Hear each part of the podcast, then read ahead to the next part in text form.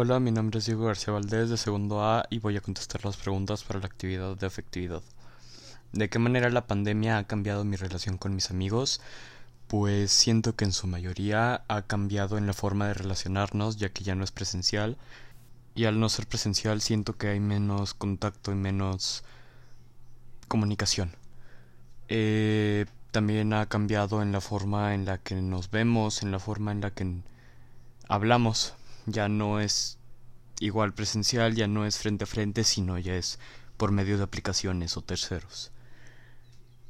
Eh, la pandemia también ha cambiado mi relación con mis amigos en el sentido de que me di cuenta de quiénes eran mis verdaderos amigos, de quienes verdaderamente tenían interés en hablar. ¿Has perdido amistades a raíz de la pandemia o al contrario has reforzado tus lazos de amistad?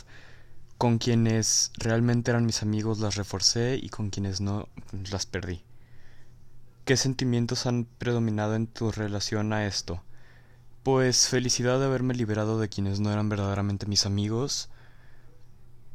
¿Cómo puedo fortalecer mis lazos de amistad en este confinamiento?